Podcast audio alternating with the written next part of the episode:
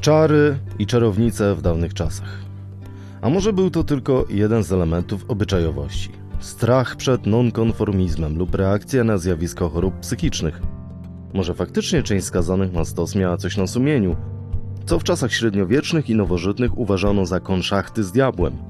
W jakim zakresie takie praktyki występowały na ziemiach polskich i jak były postrzegane przez duchownych i świeckich oraz przez samo społeczeństwo. W dzisiejszym odcinku porozmawiamy o historii Polski z perspektywy stosów. Podobno nasze ziemie były miejscem zupełnie ich pozbawionym, a naszym gościem będzie profesor Andrzej Karpiński. Ja nazywam się Cezary Korycki i zapraszam na podcast Muzeum Historii Polski Prześwietlenie. Inne historie Polski. Część pierwsza. W mrokach średniowiecza. Panie profesorze, jakie mogło być najgorsze przewinienie kobiety w czasach średniowiecza? Jak wyglądała obyczajowość tego okresu? To wszystko zależy od tego, znaczy średniowiecza i wczesnej nowożytności, bym to raczej określił. Tutaj różne były te takie, można powiedzieć, e, przestępstwa typowo kobiece. I do takich zaliczano domniemane, znaczy czary, czy, czy uprawianie magii i czarów. Ja mówię domniemane, ponieważ no, moim przekonaniu duża część tych e, ofiar procesów, no to były domniemane czarownice, prawda, tracone, ale one z tymi czarami sensu to wiele wspólnego nie miały. Oprócz tego trzeba niewątpliwie mm, tutaj zwrócić uwagę także na przestępstwo dzieciobójstwa, które było w tym czasie no, dosyć nie takie rzadkie, można powiedzieć. I tutaj za to dzieciobójstwo uważano zarówno dzieciobójstwo, tak my rozumiemy, czyli zabicie noworodka, jak spędzenie płodu, czyli dzisiejszą aborcję, jak też podrzucenie noworodka ze skutkiem śmiertelnym. Czyli to, były, to wszystko było traktowane jako dzieciobójstwo. No i to było też zagrożone bardzo, y, bardzo surową karą, taką karą kwalifikowaną. Y, to było zakopanie żywcem i przebicie palem. Czyli bardzo okrutna kara, można powiedzieć. Ona często była zmieniana na ścięcie, prawda, a potem najwyżej te zwłoki były zakopywane. Wiązało się to z faktem, że y, obwiniona była, obwiniona kobieta odpowiadała nie tylko za, za zabicie ciała, ale także zabicie duszy, ponieważ z reguły ten noworodek nie był ochrzczony i to było stąd może właśnie ten taki rytualna, rytualna kara. No niewątpliwie także, jeśli chodzi o te kobiece przestępstwa, no tutaj może mniej prostytutki, bo sama prostytucja, ona, był, ona nie była karana, to znaczy nie rząd był karany, prawda, ale lekkimi karami, ale stręczycielstwo. Trzeba powiedzieć, że przy, wśród stręczycielek, samo określenie stręczycielka od stręczenia do zawodu ponieważ z tym zajmowały się bardzo często osoby, które e, wyszukiwały kandydatki na służbę. No i jeżeli była uczciwa, to wyszukiwała na służbę. Jak była mniej uczciwa, to te młode dziewczęta pochodzące z reguły spoza dużego ośrodka miejskiego, czyli albo z małego miasteczka, albo ze wsi, no ona po prostu, można powiedzieć, zwodziła, w cudzysłowie, stąd druga nazwa sęczycielkę, zwodnica staropolskie. Do tego nierządu, albo, prawda, doprowadzała to poprzez gwałt, albo w jakiś inny sposób. W każdym razie te stręczycielki, jeśli im udowodniono to, no to one też, też to była przemina bardzo poważna. No nie chcę mówić także, że również kwestie mm, takie jak podpalenie, czy, e, czy, prawda, czy trucicielstwo, no to było tak traktowane kobiety tutaj, jak i mężczyźni, czyli także z tymi kwalifikowanymi karami mm, śmierci, które za to groziły. Cudzołóstwo. No kara, y, można powiedzieć tutaj y, dla kobiety Kobiety częściej o to obwiniano, można powiedzieć, o to cudzołóstwo, aczkolwiek tutaj to było cały szereg stopni tego cudzołóstwa. Ja cały czas opieram się na konstytucji kryminalis y, Karolina, czyli na tym kodeksie karnym za Karola V ostatecznie wydanym i który wszedł do tego prawa, które w miastach obowiązywało w tym czasie. Natomiast y, cudzołóstwo kwalifikowane podwójne, duplex, to znaczy jeżeli i y, oskarżony i oskarżona byli w związkach sakramentalnych, no to było karane także karą śmierci przez ścięcie Zależało to oczywiście także od statusu społecznego i możemy domniemywać, że w kręgach szlacheckich czy magnackich takie rzeczy się mogły zdarzać i tu nikt nie został ścięty. Ale w, przy e, biedocie to, że i przy zbiegu przestępstw jeszcze, no bo to jeszcze kwestia zbieg przestępstw, mogła taka osoba być nie tylko cudzołóżczynią, czy e, stręczycielką, ale także i złodziejką. No więc przy takim zbiegu przestępstw to, to było karane bardzo surowo. Jak w ogóle zjawisko prostytucji i sutenerstwa wyglądało w średniowieczu, które tak tradycyjnie i stereotypowo kojarzymy z moralnością, z przestrzeganiem dekalogu, z religijnością. Tak, to znaczy, powiem tak, we właściwym średniowieczu prostytucja była, można powiedzieć, tolerowana. To jest rzecz bardzo ciekawa, ale tutaj nawet i autorytety duchowne wyrażały się w ten sposób, że prostytucja lepsza jest niż cudzołóstwo. A zatem oczywiście nie wszystkie, ale część prostytutek było, były to prostytutki niejako reglamentowane. Domy publiczne mogły istnieć, tam gdzie oczywiście one, oficjalne domy publiczne, w których prawda, te prostytutki pracowały. Mm, no niewątpliwie nielegalną prostytucję, zawsze, zawsze prawda, tutaj y, ona była krytykowana i tępiona. Mm, jeśli chodzi o stręczycielstwo i sutenerstwo, czyli korzystanie z usług cór Koryntu, no to one były zawsze dosyć surowo we wszystkich kodeksach karane. To się zmieniło. To się zmieniło w, w XVI stuleciu i było związane z kilkoma czynnikami. Po pierwsze, to jest okres rozwoju protestantyzmu, który bardziej rygorystycznie do tego podszedł, a w ślad za tym i reformy Kościoła katolickiego poszły rygorystycznie.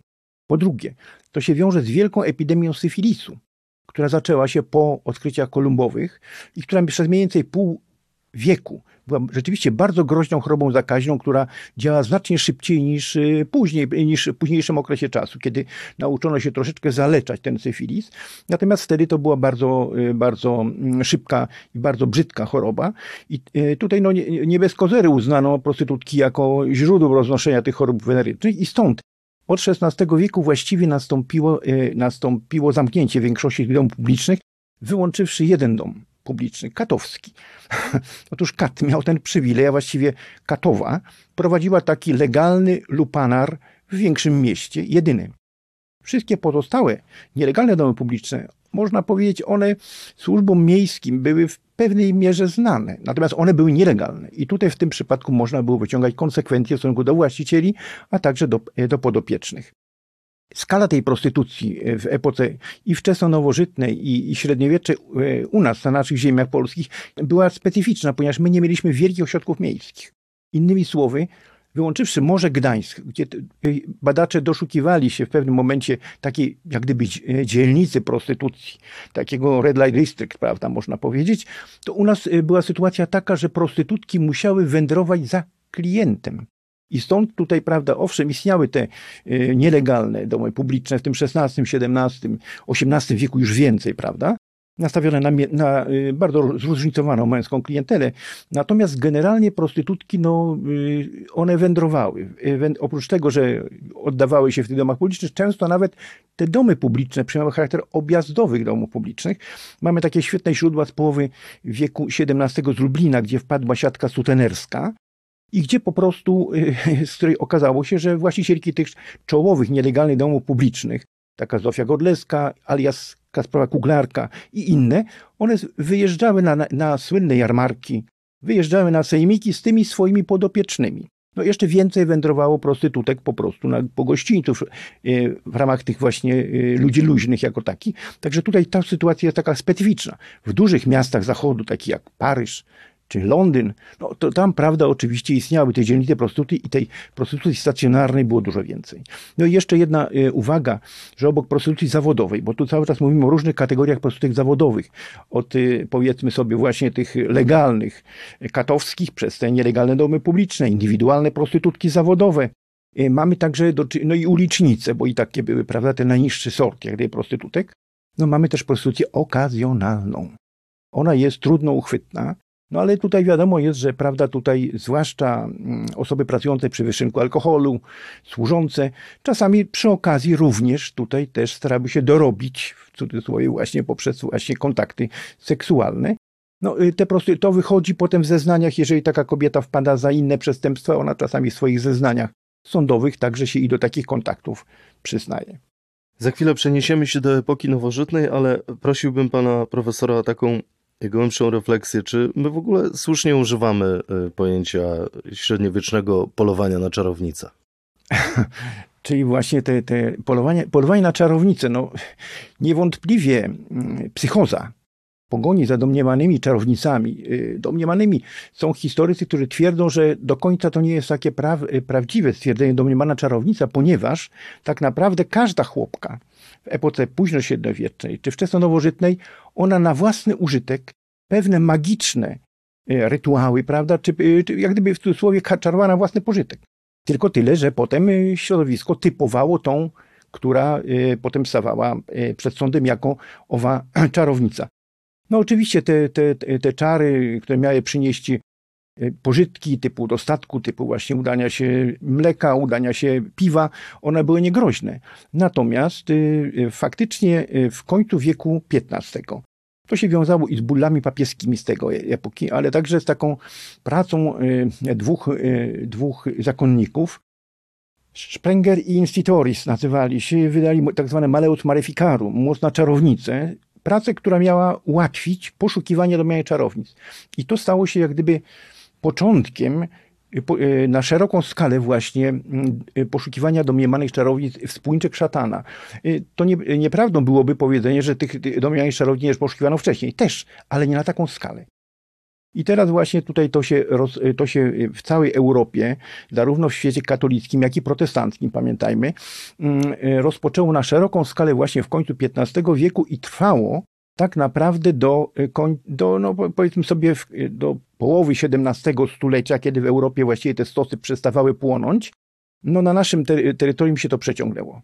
No myśmy tutaj jakoś tak się złożyło, że największe nasilenie tych procesów o czary na ziemiach polskich miało, miało miejsce w okresie rządów Jana Sobieskiego, czyli sam schyłek wieku XVII i w pierwszej połowie wieku XVIII, czyli to przesunięcie jest, przesunięcie o, o kilkadziesiąt lat, wtedy było tych procesów najwięcej. Skąd te domniemane czarownice, prawda, one miały się brać?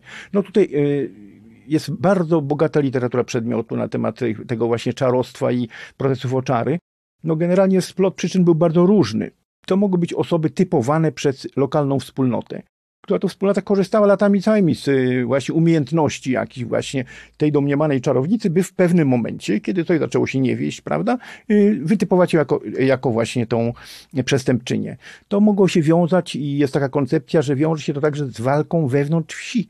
Pamiętajmy, że, cza, że czarowanie jest głównie przestępstwem wiejskim. To, że domniemane czarownice y, one były skazywane przez sądy miejskie, to wynika tylko z faktu, że sądownictwo wiejskie nie posiadało no, y, y, tego y, możliwości inkwizycyjnych, czyli stosowania tortur. Więc dlatego te wszelkie domniane czarownice oddawano do sądów miejskich i to w sądach miejskich one były sądzone.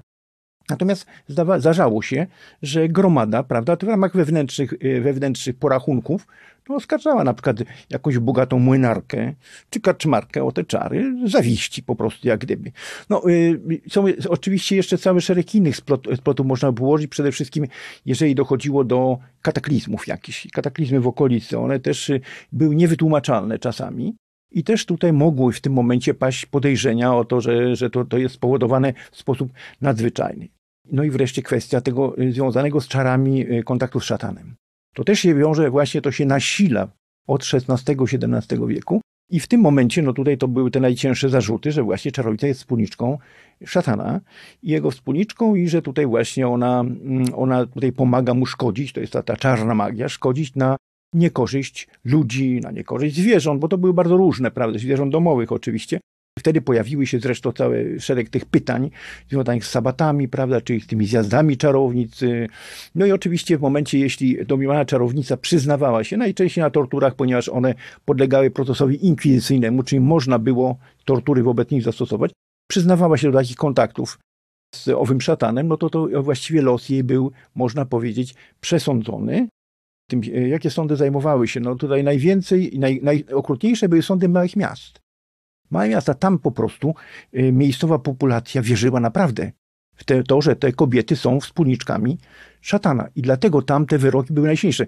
Im większe miasto, mówię znowu o Rzeczypospolitej, tym mniej tych procesów w ogóle, a nawet przecież powiedzmy sobie nie każda posądzona o y, domniemane czary y, kobieta była skazywana na, na śmierć. Bywały nawet uniewinnienia.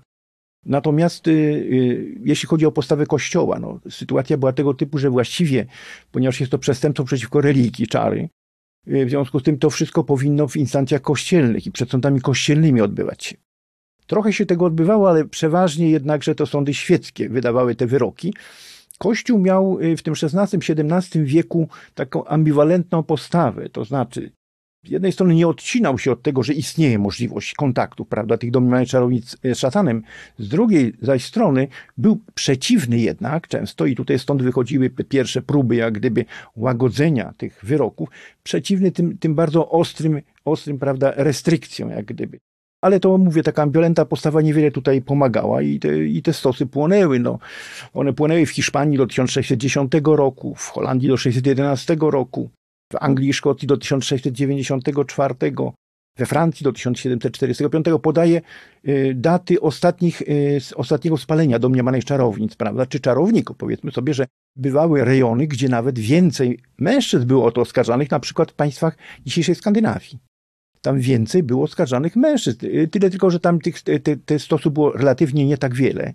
Mm, no i wreszcie e, w Szwajcarii w 1782 roku ostatnia kobieta, Anna Goldi, służąca, która zresztą na torturach przyznała się do, do tego, że miała kontakty z szatanem i że rzucała uroki, e, no została stracona tyle, że już nie, chyba nie spalona, a e, ona została, ale w karmie stracona została. To był rok 1784, Czyli to już było nawet po ostatnim procesie, głośnym procesie na terenie Rzeczypospolitej, tu przypomnę ten proces doruchowski, tylko króciusieńko. W Druchownie, niedaleko Ostrzeszowa, w Wielkopolsce, miejscowy dziedzic, nazywał się Stokowski. On y, w, w tym momencie, ponieważ żona mu zachorowała, to jest bardzo częsta rzecz, uznał, że miejscowe chłopki, prawda, ją oczarowa- zaczarowały. I pamiętajmy, że y, tragedia owych procesów oczary polegała na tym, że brana na tortury kobieta wskazy- miała wskazać swoje domniemane wspólniczki.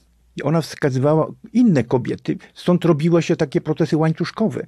To jest dramatyczna historia, no gdzieś tam właśnie któryś z biskupów w Bawarii potrafił e, e, do 900 tych e, kobiet różnych w różnych takich procesach łańcuszkowych skazać na karę śmierci przez spalenie i one zostały tam spalone. Natomiast w tym Doruchowie, w tym Doruchowie też doszło do, mm, do, do okropnej historii, to jest rok 1775, czyli późny XVIII wiek.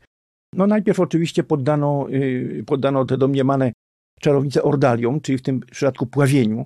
Pławieniu, które polegało na tym, że związane w łódeczkę, prawda, y, owe domniemane czarownice spuszczano na wodę i obserwowano, czy, czy ona tonie, czy nie tonie. No, ubrane w wiele, wiele tych warstw y, odzieży i tak związane w ten sposób, no często nie tonęły. Jak nie tonęły, to znaczy, że jest, są winne. No, jak utonęła, to inna sprawa, prawda, bywało tak, że utonęła, no, może była i niewinna, ale też zakończyła życie. No w tak, e, te biedne doruchowskie, bo ich 14 było tych, tych, tych domniemanych czarownic, były tak męczone, że trzy z nich zmarły na torturach, pozostałe zostały skazane na karę śmierci i spalone, co jednak odbyło się takim echem Rzeczypospolitej, że w roku następnym zniesiono procesy oczary Rzeczypospolitej. No, jest to okres Stanisława Augusta Poniatowskiego. Uchylił pan profesor trochę rąbka smutnego rąbka tajemnicy związanego z karami. Wyobrażamy sobie stos, usłyszeliśmy o pławieniu. Jakie były kary? Czy może były, były troszkę lżejsze? Czy one zawsze się kończyły? Czy one zawsze były tak brutalne? W przypadku procesów y, o, o, o czary zakończonych wyrokiem skazującym, to było spalenie. To było spalenie tyle tylko, że to spalenie mogło być też w dwojaki sposób y, robione jeszcze dosyć, do, znaczy właściwie w trojaki sposób. Po pierwsze, zdarzało się, że kat, zanim ta kobieta została mm, y, na stos wysłana, już ją tam udusił, prawda, czy, czy zabił i potem właściwie zwłoki były palone. No, gorszą rzeczą było oczywiście, jeżeli ta kobieta była przywiązana do pala i palona na tym stosie. Najgorszą, kiedy ona była przywiązywana do takiego pala na łańcuchu, prawda, i w takiej całej przestrzeni ona się tam gotowała czy smażyła przez, przez dłuższy czas. I takie, yy, i takie wyroki yy, również były. No niestety aż do czasu Cezarego Beccari, czyli do, do połowy, drugiej połowy wieku XVIII, te kary były bardzo okrutne. E, kary odzwierciedlające na przykład dla podpalacza spalenie, prawda? No, e, spalono sodomitów, to znaczy właśnie tych, którzy byli mm, oskarżani zarówno o zoofilię, jak i też o homoseksualizm, prawda? To te osoby były też palone. Palono świętokradców oczywiście, także tutaj to jest ta jedna z okrutniejszych kar, prawda, y, kar kwalifikowanych. No, jeśli chodzi o złodziei, najczęściej ich wieszano, a złodziejki topiono, prawda? Rozmaitego typu rozbójników i morderców karano w sposób bardzo okrutny, mianowicie albo poprzez y, ćwiartowanie, no nie muszę tu, y, prawda, mówić na czym mogło to polegać, albo przez łamanie kołem. Z tym, że to łamanie kołem było specyficzne mniej więcej, prawda, ponieważ to było albo łamanie na kole, kładziono danego delikwenta na kole Y, na kole odwozu, podkładano mu pod y, kończyny, podkładano mu takie kołeczki drewniane i potem go, prawda, na tym łamano kole. Albo kładziono go po prostu na ziemi i kat kołem, kołem rzucał to koło na niego, na poszczególne kończyny, prawda, na głowę, na tułów. Y, no tutaj gorsze było oczywiście łamanie od dołu, Bo jak poszło łamanie od góry, no to pierwsze uderzenie kołem poszło na głowę i to potem już tylko było bezczeszczenie zwłok tego przestępcy. No, mniej y, u nas na przykład no, y, popularnie tutaj z filmów rozmaitego typu kara wbicia na pal. Dosyć rzadka zdarzała się, ale tylko w stosunku do rozbójników podgórskich. No i na, na, i, na dzik, i na dzikich polach, gdzie prawda, wzajemnie obie strony ze sobą rywalizujące działają. No jest to także bardzo mało, mało miła sprawa, podobnie jak powieszenie na haku, prawda, który na, jeden z najsłynniejszych naszych rozbójników mm, karpackich właśnie na, na tym haku został w pewnym momencie e, powieszony. Część druga. Państwo bez stosów? Jaka jest Pana opinia dotycząca państwa bez stosów? Porównania ziem Rzeczpospolitej obojga narodów do innych miejsc Europy. To znaczy, y, to jest w ujęciu historyków e, przede wszystkim walk religijnych i religijności powiedziane, ponieważ rzeczywiście w stosunku do innych państw europejskich, u nas natężenie tych walk związanych z reformacją było y, zupełnie inne. To znaczy u nas rzeczywiście ofiar, można, ofiary można byłoby policzyć no, na, na palcach jednych, jednej czy dwóch ręki te osoby, które zostały stracone, no właśnie w sposób bardzo okrutny, spalone, prawda, czy, czy stracone za przekonania religijne, w przeciwieństwie do y, zachodniej Europy, gdzie tam jednak tych, y, tych procesów było dużo więcej, więc z tego punktu widzenia te stosy u nas y, płonęły rzeczywiście bardzo rzadko. Tutaj profesor, taki świetnie żyjący profesor Jarmusz Tadbir właśnie określił to państwo bez stosów i nawet napisał taką pracę, która potem się przyjęła w historiografii. No i tutaj rzeczywiście, natomiast jeśli chodzi o te domniemane mm, czarownice, no, jaka ich liczba została u nas spalona? To są znowu duże dyskusje historyków. Zresztą w ogóle można powiedzieć, że ciężko jest określić liczbę ofiar tych procesów czary, zwłaszcza, że dużo osób ginęło w wyniku samosądów lokalnych i to w ogóle nic nie wiemy, co się działo. No ale nawet te ofiary, które można byłoby liczyć. W XIX wieku liczono to na setki tysięcy straconych. Potem, jak zaczęto realnie brać y, w rękę y, akta kryminalne, okazało się, że ta liczba spada, spada, spada. Taki historyk y, badający owe procesy oczary, Bogdan Baranowski, nieżyjący już, w pewnym momencie określił u nas, że to jeszcze w momencie, kiedy ta liczba tych czar domniemanych czarownic spalonych była duża, że na terenie Rzeczypospolitej spalono 30 tysięcy. Tylko, że wszędzie w Europie to spadało, a u nas te 30 tysięcy było w historiografii powtarzane i w pewnym momencie y, zaczynało się okazywać, że to myśmy byli najmniej tolerancyjnym państwem w Europie pod tym względem. Dopiero nowsze badania Małgaty Pilaszek i Jacka Wijaczki wykazały, że to, co możemy stwierdzić naprawdę, to jest kilka tysięcy. To jest kilka tysięcy, no to i tak jest bardzo dużo, ale jest w ciągu tych trzech wieków no kilka tysięcy tych kobiet zostało straconych właśnie na tych stosach. To i tak jest bardzo dużo. Natomiast y, skąd ta różnica? Otóż y, profesor Baranowski trafił na akta z y, takich swoje, takiego swoistego typu zagłębia czarownic. Wielkopolska była bardzo nietolerancyjna tutaj.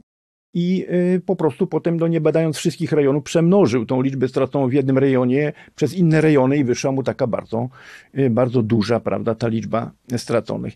To jest i tak bardzo dużo, do tego trzeba byłoby dodać mniej więcej drugą część, y, drugą liczbę także straconych w samosądach. Ostatni taki mm, oficjalny proces tutaj y, zakończony spaleniem to była ta słynna Barbara Zdunk, prawda, y, z Reszla, czy z Podreszla. To była prosta kobieta z Bartoszyc, która no, od, od małych, młodych lat pracowała, córka jakiegoś pastucha, Potem wyszła za mąż, ale małżeństwo jej się nie udało. Potem miała bardzo wielu faworytów, kilkoro dzieci nieślubnych. A potem zakochała się w dużo młodszym od siebie parobku, Marcinie.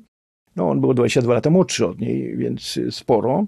Ale ponieważ widocznie odrzucił w pewnym momencie jej zaloty, więc ona miała, tak przynajmniej y, głosiła fama, miała podpalić we wrześniu 1807 roku jego dom w Reszlu no, podpaliła ten dom, y, od, z tego wybuchł pożar, który zakończył się spaleniem kilku posesji i y, śmiercią dwóch osób.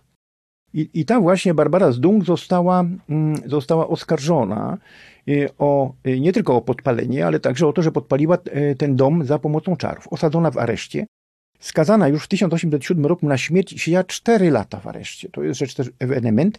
Chcę dodać przy okazji, że w tym momencie to nie są już ziemie Rzeczypospolitej. To są ziemie zaboru pruskiego. No, niemniej e, Fryderyk Wilhelm III, ówczesny mm, król pruski, e, nie uniewinił jej, chociaż według kodeksu prawnego pruskiego nie było już przestępstwa czarostwa. Został dawno zniesiony w XVIII wieku. No i tą nieszczęsną Barbarę z Dung, ona miała 42 lata chyba, jak została stracona, spalono na takiej górze szubinicznej koło Reszla w sierpniu 1811 roku. No więc jeśli chodzi o ziemię polskie, no to można powiedzieć, jest to ostatnie, prawda, ostatnie spalenie kobiety. Natomiast to już nie Rzeczypospolita, tylko to państwo pruskie. Można tutaj tylko zwrócić uwagę na jeszcze jedno, że z punktu widzenia podpalaczki, a to jej zarzucano, też byłaby spalona. Więc to jest tutaj tak, spalono ją czy za, za jedno i za drugie, prawda, na tej zasadzie, ale prawda, jeżeli byłaby tylko podpalaczką, też mogła zostać spalona. No ale to nie jest e, ostatni przypadek e, śmierci poniesionej w związku z domniemanymi czarami. Jaka Krystyna Cejnowa. Krystyna Cejnowa to była rybaczka, wdowa, e, około 50 lat, mieszkająca w chałupach. No, państwo znacie tą miejscowość chałupy, prawda, na wybrzeżu. No i tu została przez lokalną e, społeczność oskarżona o rzucanie uroków. Następnie była pławiona, a potem, prawda, była mm, po tym pławieniu, prawda, e, została wiosłami zatłuczona przez rybaków. No, był to rok 1836. I znowu państwo pruskie, tym razem jednak winni zostali postawieni przed sądem i poszli siedzieć w więzieniu. No, niemniej y, trzeba powiedzieć, że cała ta sprawa została potem bardzo umiejętnie wykorzystana przez rząd pruski w okresie germanizacji, ponieważ miał być to dowód na ciemnotę kaszubskich rybaków, prawda? No tak czy inaczej jest to ostatnia osoba, o której wiemy. Wiemy, że została y, z tego właśnie y, podejrzenia o uprawianie czarów stracona. Powiedział pan, że mm, na ziemiach polskich ustawodawstwo zakończyło y, te procesy. Jakie konkretnie ustawodawstwo i kiedy? No to właśnie to y, po prostu decyzją y, króla Stanisława Augusta Poniatowskiego w 1776 roku zniesiono procesy oczary, a to, to zresztą było zgodne z generalną tendencją znoszenia i tortur, jako tego procesu inkwizycyjnego, i procesów oczary. No i to jest właściwie, y, można powiedzieć, koniec procesów oczary, no, tego właśnie niechwalebnego procederu, który na naszych ziemiach też się toczył. Wiek oświecenia y, oznaczał zmianę mentalności społeczeństwa, władców. Niewątpliwie oświecenie, to, to, to się wiązało z oświeceniem, no i właśnie z takim działalnością Cezarego Beccari. To był taki wybitny właśnie działacz oświeceniowy włoski, który y, no, wystąpił przeciwko karze śmierci w ogóle. To jeszcze, jeszcze to długo się przebijało, ale on wystąpił przeciwko karze śmierci w ogóle jako karze eliminującej Uważał, że kara powinna być nieuchronna, ale nie powinno być to kara śmierci. Wystąpił przeciwko torturom i właściwie on pre preferował to, co, co później zostało i obecnie zostało przyjęte, mianowicie kara więzienia. Wcześniej trzeba powiedzieć, kara więzienia jako samoistna kara nie jest karą specjalnie częstą. Oczywiście jest, bo każdego podsądnego się trzyma w tym, na okres procesu.